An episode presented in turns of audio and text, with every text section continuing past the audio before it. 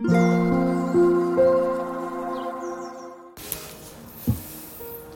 タンド FM をお聞きの皆様おはようございます。こんにちは。こんばんは。コーヒー瞑想コンシェルジュスジャータ千尋です。ただいまの時刻は朝の7時28分です。今朝も強さと輝きを取り戻す瞑想魂力の朗読配信をしていきたいと思います。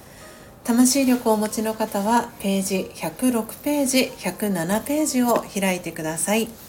お持ちでない方はお耳で聞いていただきながら心を整える時間心穏やかな時間お過ごしいただければと思います。今日は2024年1月29日月曜日ですので29番目の瞑想コメンタリー溢れ出る清らかさを朗読していきたいと思います。最後に今私が感じていることシェアしていきますのでもしよろしければ最後までお聴きください。それでは始めていきます。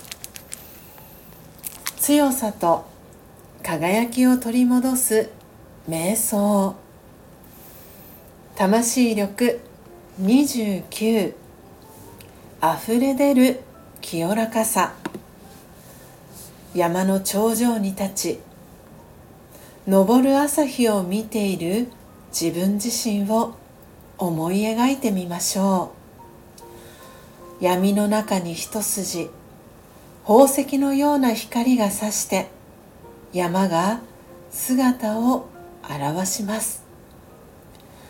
瞬く間に神々しい光が空を染めていきます。私の中から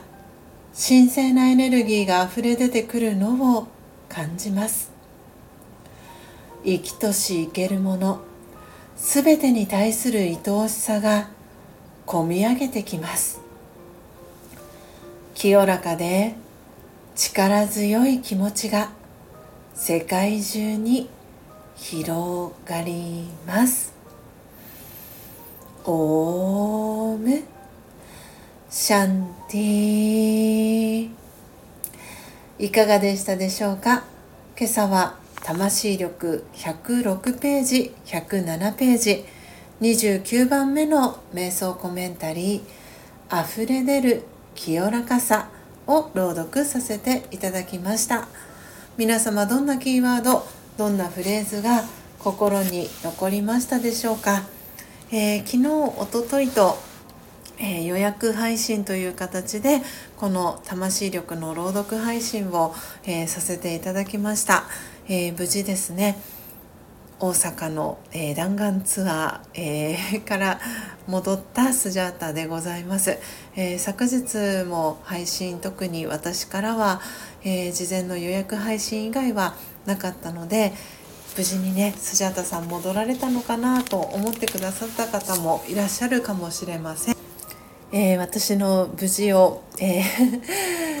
思ってねくださっていた方、えー、いらしたらありがとうございます。えー、昨日ね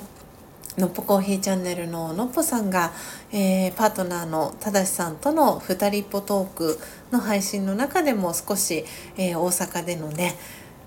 出来事に、え、触れてくださっていたんですけれども、え、私自身も本当にたくさん素敵な体験だったり、えー、思い出だったり今回の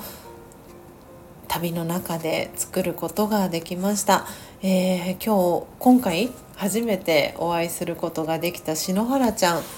ともですね本当に素敵な時間を過ごせて時間がね本当に足りないなもっともっと、えー、たくさんいろんなことを話したかったな篠原ちゃんととも思いましたし本当にフットワーク軽くあのスジャータと、えー、のっぽさんに会いに来てくださった初玉ちゃんにも感謝でしたしもうすごくすごく素敵な思い出がたくさんできた旅だったなと思っております。でえー、昨日はですね日曜日ということもありましてスジャタのパートナーでもあり旦那さんでもあります、えー、ヨッシーと過ごす、えー、日曜日だったんですけれども前回の10月のね大阪の弾丸ツアーに比べて今回は疲れっていうのは全然前回に比べて疲れはまだまだあの浅かったなと思うんですけれどもでもねやっぱり弾丸ツアーから戻ってきた次の日にねあのヨッシーと高之さんとね過ごすっていうのはやっぱり私の体がやっぱりね